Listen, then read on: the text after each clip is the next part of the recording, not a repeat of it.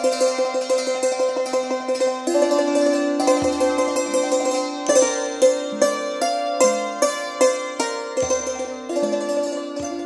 ฎแห่งกรรมเรื่องที่ 128 ลอยทุกข์ วันหนึ่งในเดือนธันวาคมพุทธศักราช 2513 ข้าพเจ้าได้รับจดหมาย ภายในมีข้อความหลายหน้ากระดาษ อ่านแล้วรู้สึกมีความสนใจมาก ท่านผู้เขียนได้บันทึกตัวหนังสือด้วยหมึกเรียบร้อยบรรจงอ่านง่าย สิ่งที่ข้าพเจ้ายังงงอยู่ก็คือท่านได้อ้างถึง ได้เคยอ่านหนังสือกฎแห่งกรรมมาก่อน และได้มีโอกาส มาหา ได้สนทนากับข้าพเจ้าเมื่อปลายเดือนตุลาคมพุทธศักราช 2511 ท่านผู้นี้ได้เล่าถึงตลอดเวลาเข้าพรรษาไม่ยอมดื่มเครื่องดองของเมา ได้พยายามปฏิบัติตนอยู่ในศีลห้า เมื่อออกพรรษาแล้วก็เลิกเล่าได้ ไม่ดื่มต่อไปไม่ว่าจะในเวลาพรรษาหรือนอกพรรษา ตั้งใจว่าในชีวิตนี้จะเลิกดื่ม เพราะเห็นความดีของการอดเหล้าทำให้มีเวลาอยู่ติดบ้าน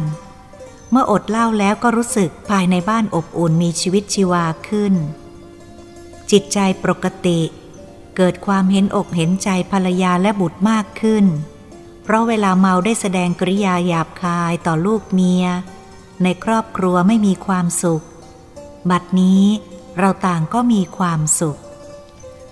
ซึ่งข้าพเจ้าก็ปีติ นอกจากท่านผู้นี้อ่านหนังสือแล้วก็ยังได้ปฏิบัติ แล้วก็เกิดผลดี ข้าพเจ้าก็ดีใจ เป็นธรรมดาย่อมมีทั้งคนชอบและคนไม่ชอบ ผู้ที่ไม่ชอบก็เห็น จะได้แก่พวกที่ขายเหล้าที่ขาดรายได้ อย่างน้อยก็ขาดลูกค้าไปคนหนึ่ง แต่เรื่องนี้ไม่ใช่เรื่องใหม่ เป็นเรื่องเก่า สมัยก่อนก็เคยมีผู้ปฏิบัติมาแล้วข้าพเจ้าเพียงแต่เคยนำมาปฏิบัติก็เห็นผล แล้วก็เขียนชี้ให้เห็นโทษของการเมา เพราะคนเมามักจะประมาทขาดสติ แม้แต่ในวงเล่าในหมู่เพื่อนฝูง แม้เมาแล้วพูดไม่ถูกหู ก็เกิดชกต่อยยิงแทงกันขึ้น บางรายก็เสียชีวิต บางรายก็บาดเจ็บสาหัส บางครั้งก็เกิดอุบัติเหตุ เรื่องของคนเมามีข่าวเกิดมากมายในหน้าหนังสือพิมพ์ และข่าววิทยุทำให้ลูกเมียทางบ้านเกิดกังวลเป็นห่วง ไม่มีความสุข เมื่อสามีนักดื่มกลับบ้านผิดเวลา เมื่อได้ทราบว่าหนังสือชุดนี้ทำให้หลายท่านเลิก ดื่มเครื่องดองของเมา เพราะเห็นโทษมากกว่าเห็นคุณประโยชน์ ข้าพเจ้าก็มีความปีติยินดี ทางครอบครัวของท่านผู้เลิกดื่มก็พากันปีติเช่นกัน เพราะพ่อบ้านเลิกเมาแล้ว อย่างน้อยเลิกงานก็อยู่ติดบ้าน ใกล้ลูก ใกล้เมีย ทางบ้านก็เลิกห่วงเลิกกังวลใจ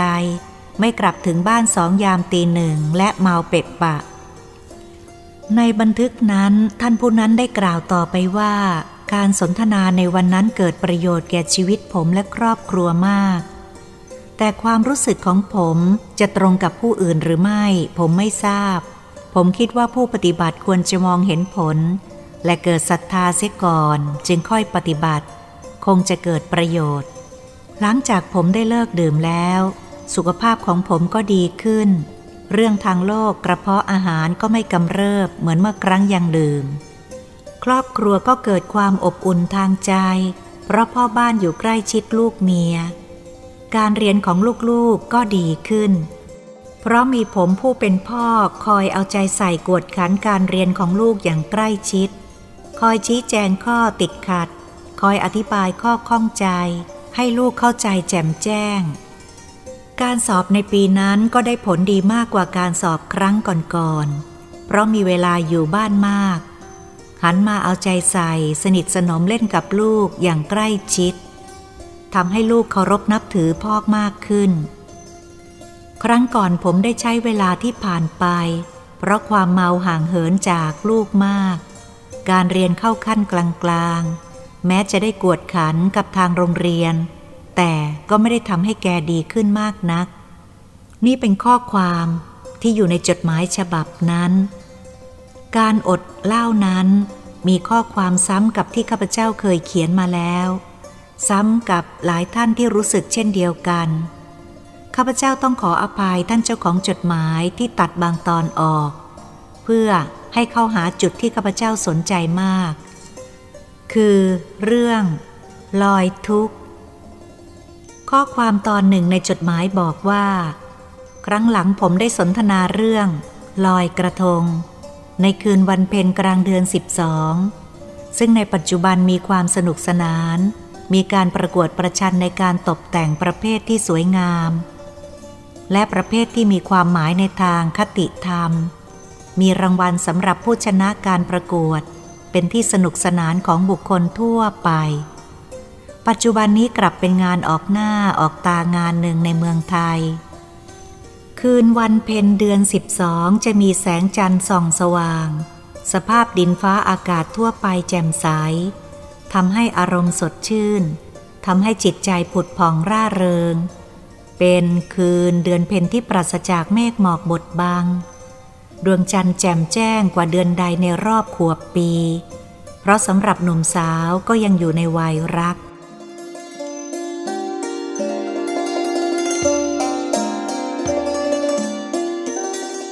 ตอนหนึ่งในจดหมายฉบับนั้นบอกว่า คนในบ้านผมทั้งชายหญิง เด็กผู้ใหญ่ชอบวันลอยกระทงกันมาก รู้สึกทุกปีจะขาดเสียไม่ได้ เห็นจะเป็นเพราะที่บ้านของผมอยู่ติดแม่น้ำเจ้าพระยา ไม่เสียเวลาไปไกล คนเฒ่าคนแก่ในบ้านผมโดยเฉพาะยายแม่ครัว เห็นเป็นสิ่งจำเป็น จะขาดเสียไม่ได้ ก่อนจะลอยกระทงแกมักจะนั่งยองๆ กลางแจ้งหัวสะพานริมน้ำยกกระทงที่จุดทูบเทียนแล้วขึ้นจบเหนือหัวคิ้ว ปากก็พูดพึมพำผมเองก็ไม่รู้เรื่อง พวกเด็กๆก็ปลอยเอาอย่างด้วย ผมเคยถามยายแม่ครัวของผมซึ่งเราอยู่กันมา 20 กว่าปี ตั้งแต่ครั้งคุณพ่อคุณแม่ของผมว่า ป้า อธิษฐานขออะไรอะ ขอให้ถูกหวยเบอร์หรือ แกก็ตอบว่า เปล่าหรอกเจ้าค่ะอีฉันขอขมาลาโทษแม่คงคา ที่เคยอาบกินให้ความชุ่มชื่นแก่ชีวิตตลอดมา นึกถึงพระคุณของท่าน ผมก็นึกอยู่ในใจว่า แม่ครัวเรานี้เป็นคนมีความกตัญญู มีความซื่อ เสียแต่แกเป็นคนขี้บ่นจู้จี้สักหน่อย นอกนั้นก็ดีหมด ใจบุญ แต่ปีหลังที่ผมได้สนทนากับคุณแล้ว เราพูดกันถึงเรื่องความหมายของการลอยกระทง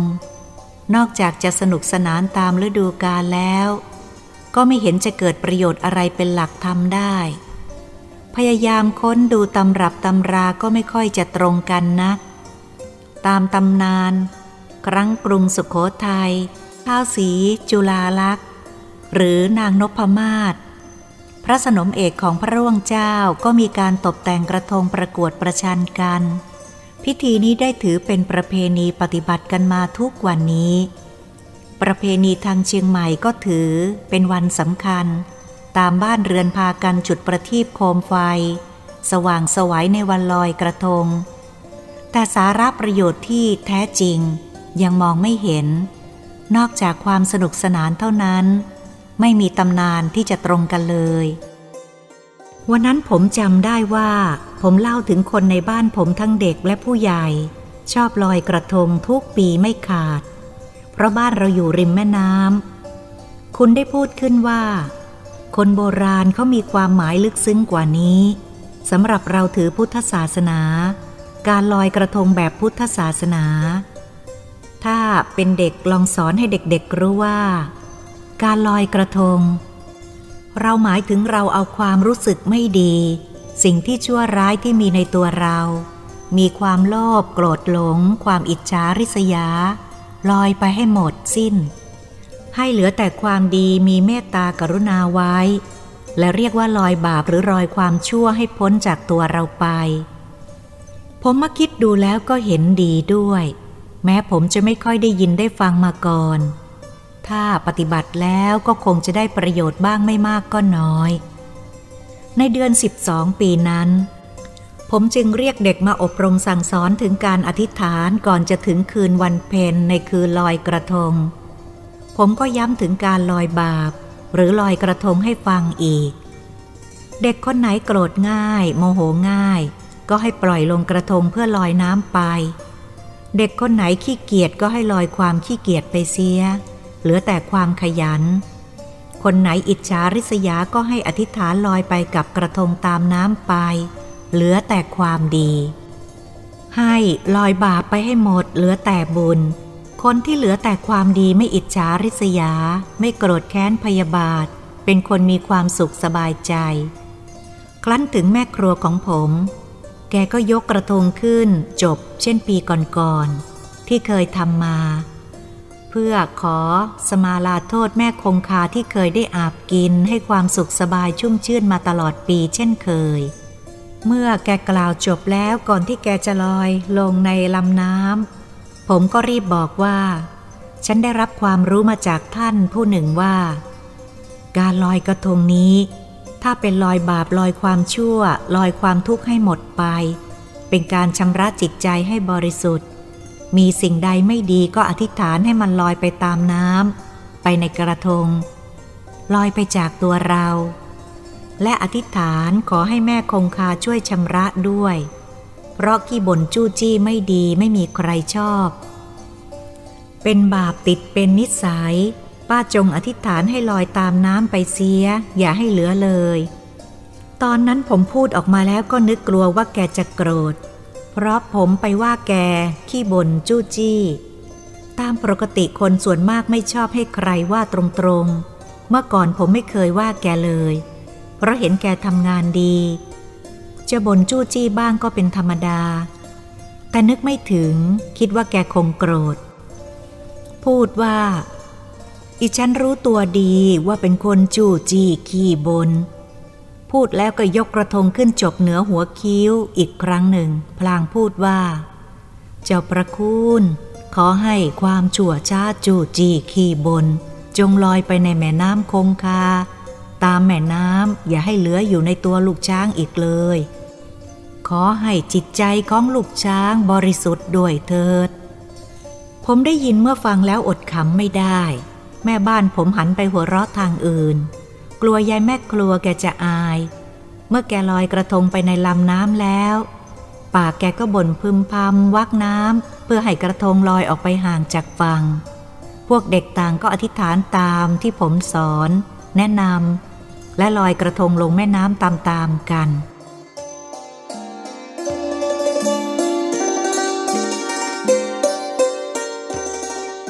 เวลายังหัวค่ำเพนเดือนสิบสองจันเต็มดวง น้ำได้พากระทงที่พวกเราลอยไหลลงไปสู่ทิศทางทะเล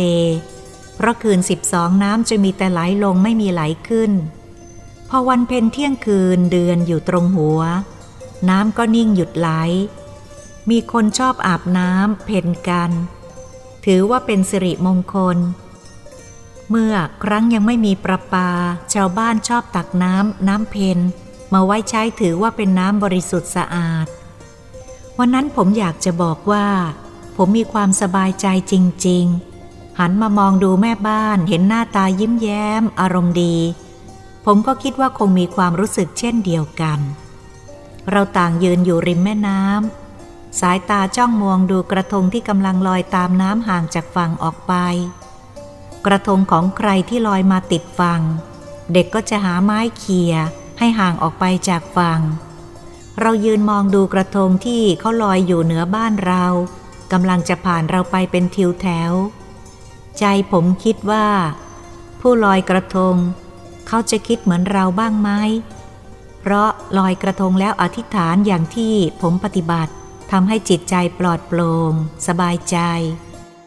เมื่อเรากำลังยืนมองดูกระทงลอยตามน้ำที่ไหลลงอย่างเพลิดเพลิน ผมก็ได้ยินเสียงแม่ครัวพูดขึ้นว่า อีฉันไม่รู้ว่าการบ่นจู้จี้ไม่ดี เป็นความชั่ว ในคืนนี้ท่านพูดขึ้น อีฉันต้องคิดถึงเมื่ออีฉันยังเด็กๆหรือเมื่อวัยรุ่นสาว อีฉันถูกคุณยาย แกบ่นจู้จี้อีฉันไม่ชอบฟัง แต่ก็ต้องทนฟังตลอด จนคุณยายตาย แต่ก็ไม่รู้อย่างไรไอ้ขี่บนกลับมาตกอยู่กับอีฉันได้ อีฉันไม่รู้ตัว แต่เมื่อท่านได้ให้สติ ให้ลอยบาปไปคืนนี้ อีฉันก็คิดได้ จึงอยากจะทิ้ง ให้ลอยไปตามแม่น้ำคงคาในคืนนี้เสียให้หมดไป ผมเองได้ยินแล้ว ก็เห็นใจนึกว่าทุกอย่างถ้าอยู่ใกล้ชิด ไม่ว่าความดีหรือความชั่ว ย่อมติดกันได้อย่างไม่รู้ตัว ผมมองเห็นตัวอย่างข้างบ้านมานานแล้ว พ่อเป็นคนชอบทอดแหหาปลา แต่เมื่อลูกเกิดมาพอโตหน่อยก็หัดทอดแหหาปลาเหมือนกับพ่อ เช่นเดียวกัน ยิ่งเด็กอยู่ใกล้ชิดติดง่ายกว่าผู้ใหญ่ นี่เป็นเหตุที่ผมต้องเขียนจดหมายมาเล่าเหตุการณ์ที่เกิดขึ้นให้ฟัง เพราะเหตุการณ์ต่อมาภายหลังในระยะไม่ห่างไกลนัก